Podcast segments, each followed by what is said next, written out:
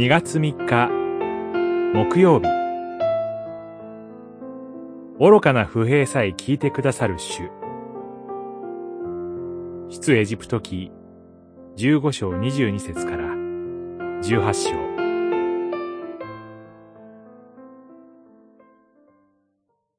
荒れ野に入ると、イスラエルの人々の共同体全体は、モーセとアロンに向かって、不平を述べ立てた。16章2節。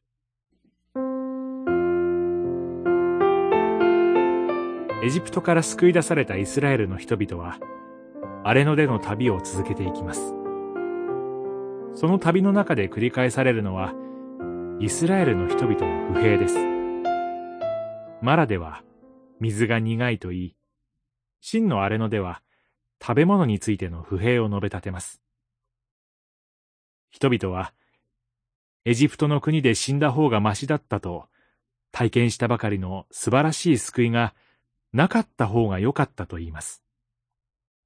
レフィディムに宿営すると、飲み水がないことで不平を述べ始め、なぜ我々をエジプトから導き上ったのかと、モーセを批判します。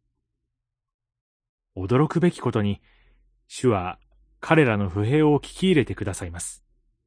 主が実現してくださった救いの尊さを否定する不平であるにもかかわらず、主は、イスラエルの人々の必要を満たしてくださいました。苦い水を甘く変え、天からのパンであるマナを降らせ、岩から湧き出る水を与えられました。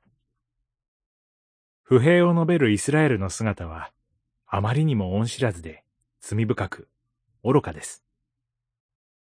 そんなイスラエルのために、マナを降らせる主は言われます。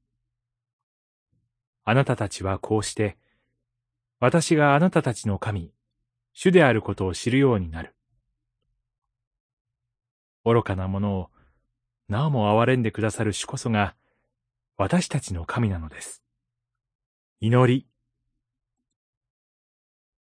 主よ、あなたの素晴らしい御業を体験しても、すぐに不平を述べ立てる愚かな私たちを憐れんでください。